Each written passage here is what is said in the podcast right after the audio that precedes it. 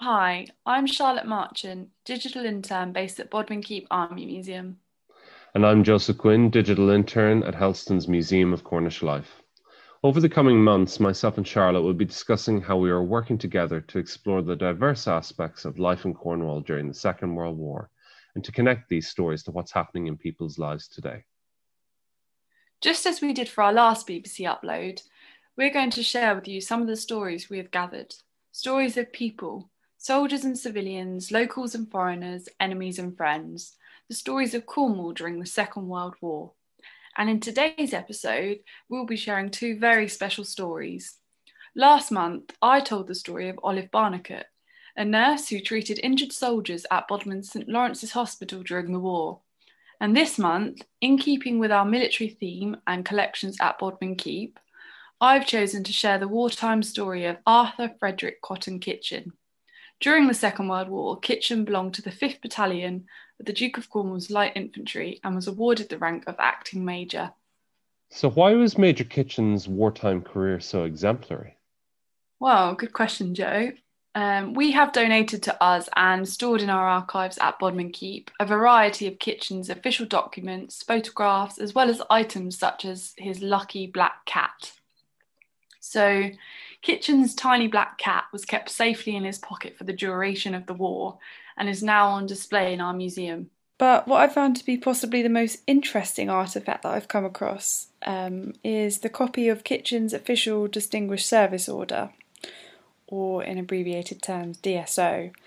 This military decoration, typically awarded for distinguished service by officers of the armed forces during wartime, usually in actual combat serving under fire, explicitly details four of Kitchen's key contributions to the war effort.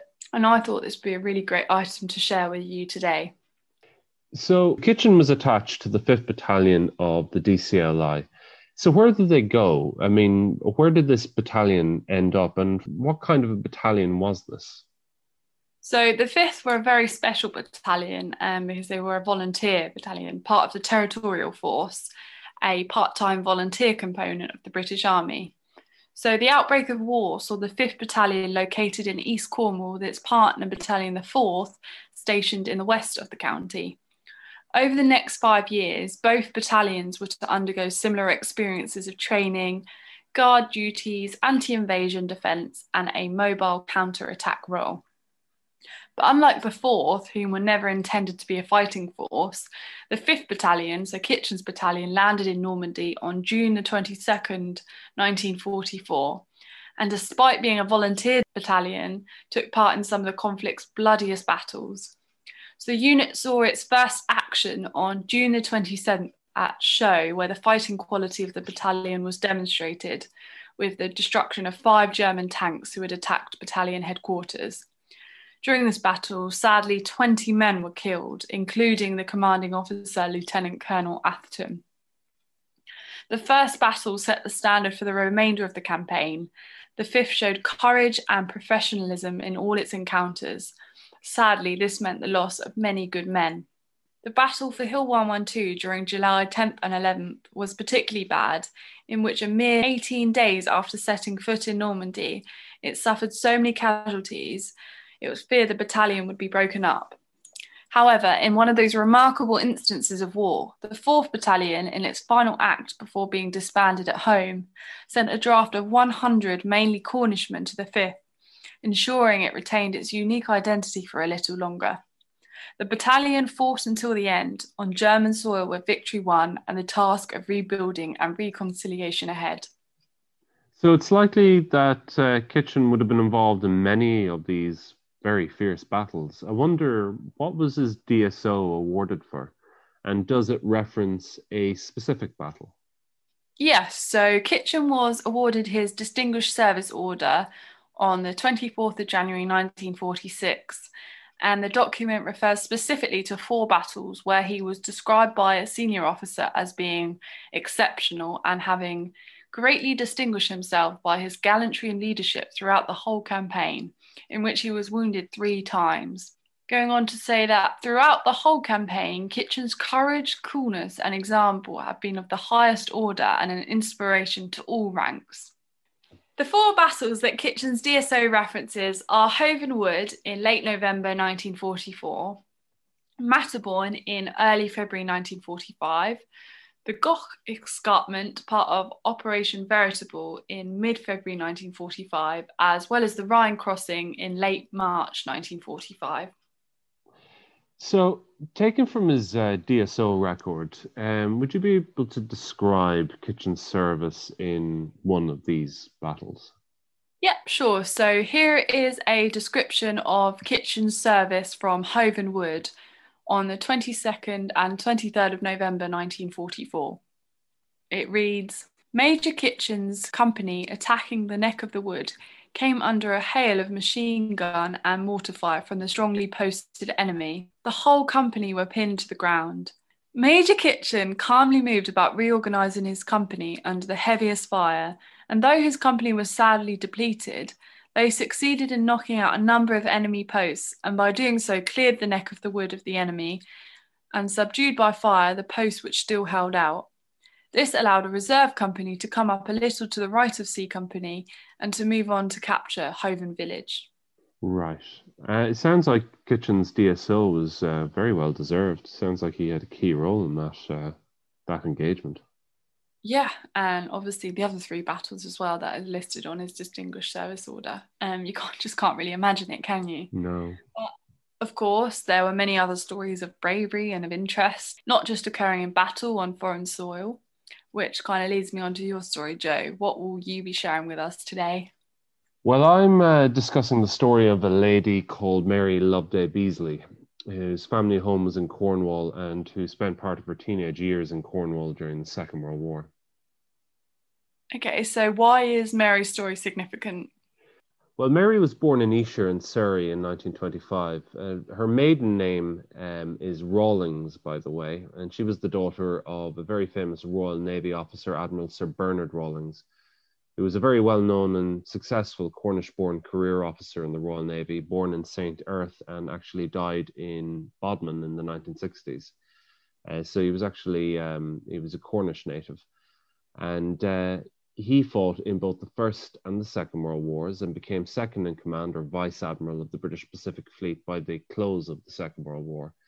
And he served as a British sailor his entire life. Mary's story is significant because she moved around the world a little bit because of her father's naval career. He loved the Navy, loved his job, thought it was very important, and was very passionate about it. She described him as a strong personality, knowledgeable, cultured, and honourable.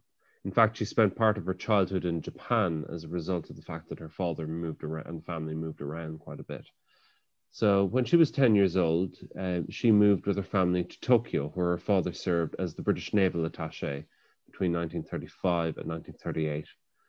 And while in Tokyo, her father was in regular contact with the Japanese naval staff, and he actually would have known Admiral Yamamoto personally. Rawlings was extremely unhappy about Japanese conduct in Manchuria and China, and he himself was personally very alarmed by the situation in both East Asia and Europe. And he feared, he genuinely feared, that there would be war one day between Japan and Britain. Mary described the two years that she spent living in a district called Kamakura outside Tokyo. And there, she and her brother were educated by an English governess, and the children of very powerful and influential Japanese used to take their lessons in English with uh, this particular governess. She also described life among the staff of the foreign embassies in Tokyo and how they used to holiday at a special resort near Nikko, which was attended by the staffs of all the Tokyo embassies and their families. Now, Admiral Rawlings and his time in Tokyo is briefly depicted at the beginning of the 2019 Hollywood movie uh, Midway, which came out last year. Oh, I love that film. I remember mm. watching it at the cinema. Those are the days. Anyway, um, yes. what was Mary's connection to Cornwall during the Second World War? So, uh, in 1936, Mary's parents bought a house on the edge of Bodmin Moor. And the house was an old country farmhouse it's very clear that her father's Cornish origins and upbringing was a very strong factor in the decision of the family to settle there. She described her childhood there in Bodmin Moor as peaceful and idyllic, and uh, on the whole, a quiet country life. In 1938, she was sent back to Britain from Japan to attend boarding school at Downe House in Berkshire. She remembered the 1939 declaration of war and the broadcast by Chamberlain announcing that Britain was at war with Germany, and she would have been 12 at the time. The family uh, were then back in Cornwall, with their parents having returned home to Britain from Japan. She remembered family members turning up upon the declaration of war at their home in Bodmin Moor, uh, fleeing London to take refuge. And in the early years of the war, the family carried on with life in the Cornish countryside and slowly adapted to the new wartime conditions. Her father was then posted to a Royal Navy squadron in the Atlantic, and he would see service in the Norway campaign in 1940. Meanwhile, her mother back home took on any kind of local war work she could find, and she was very active in helping to look after the land girls in the local Women's Land Army. Interesting. Um, so, what was family life like for the Rawlings? Well, like most families in the countryside, the Rawlings helped to do many of the things the country families were expected to do during wartime. They helped grow their own vegetables and tended to all the animals the chickens, the ducks, the pigs. And rationing was something that the family had to contend with. But it was important for the family to work hard to produce food, not only for themselves, but for the community. Their family accommodated members of the extended family at routine periods throughout the war. Many of their cousins from Kent and from other places were sent to stay with them when the Blitz intensified in the southeast of England. The family also took in child evacuees, but the Rawlings household acted as what Mary described as a staging house for the little boys and girls that arrived from London in the area before they were then sent on to more permanent billets. So that adds something to our knowledge of how the process of receiving and accommodating evacuees worked. Yeah, definitely. I've actually um, never heard of the term staging house before, so mm-hmm. yes. interesting to me. Um, you said Mary lived on Bodmin Moor. Does she have any recollection of the bombing of Bodmin? Yes, when asked by her interviewer Conrad Wood, who interviewed her for the Imperial War Museum in 1999, and asked her if she had experienced uh, much bombing or air attacks, Mary sa- stated that relatively few such incidents occurred in her area of Cornwall. However, she did recall the air attack on Bodmin on the 7th of August 1942, and she stated that the town was not only bombed, but it was also strafed or machine gunned by Luftwaffe planes. And she was actually in a car on the main street of Bodmin when it was machine gunned by a passing German aircraft. Although no one was hurt, Mary said that the feeling of being machine gunned was extraordinarily frightening. She stated, however, that the planes turned around and bombed the gasworks and the railway station, which killed a family of eight people, the sergeants, and wounded about 18 others. Now, that wasn't the only encounter that Mary had with German aircraft. One day, Mary was in the kitchen of her house in Bodmin Moor and she heard a plane flying very low outside. Now, assuming it to be an RAF fighter plane, she went out to wave because she says, in those days, one always waved at the RAF. She said he was so low over the house that she could actually see the pilot turning his head to look down and see her waving. And it was at that moment that she realized that he was actually German. This German fighter plane was probably a twin engined ME 110 and would have had the range to reach Cornwall from France. Mary said that this fighter plane zipped up the drive and up the country lane and machine gunned a land girl who was bicycling at the top of the lane. Now, although the land girl was not killed, this experience brings home the violence of war, and certainly it very much brought it home for Mary. Uh, later in the war, uh, Mary witnessed the bombing of Plymouth, and she said that when Plymouth was bombed, the family could see the whole city burning in the distance from the top of Bodmin Moor and that there was this great glow in the sky. The next day, the Rawlings and many local people went to Plymouth to help with the relief of the city, working in the canteens. She said that everybody pitched in, and I quote, to help the wretched people who had been bombed. It wasn't just the docks that were bombed, the whole city was bombed, and there were so many people who had been killed. Wow, that's a very strong testimony there, Joe. Um, are there any more memorable quotes from Mary? Well, there's one quote from Mary which really sticks out for me, and it's a really short one, and it's this. She said, The war came home. And that really resonated with me. It struck with me and viewed the story that I've just told you. I think it's a really good way of summing up the Cornish experience of the war, particularly as Mary witnessed it. Yeah, and I'd um, have to agree with that, whether it's in a battle in Germany, France, or Holland or the Blitz in Bodmin. Cornwall yeah. and its people did not escape the horror of war, regardless of what anybody else thinks or may have to say. Yeah, there's this impression that Cornwall is out of the way.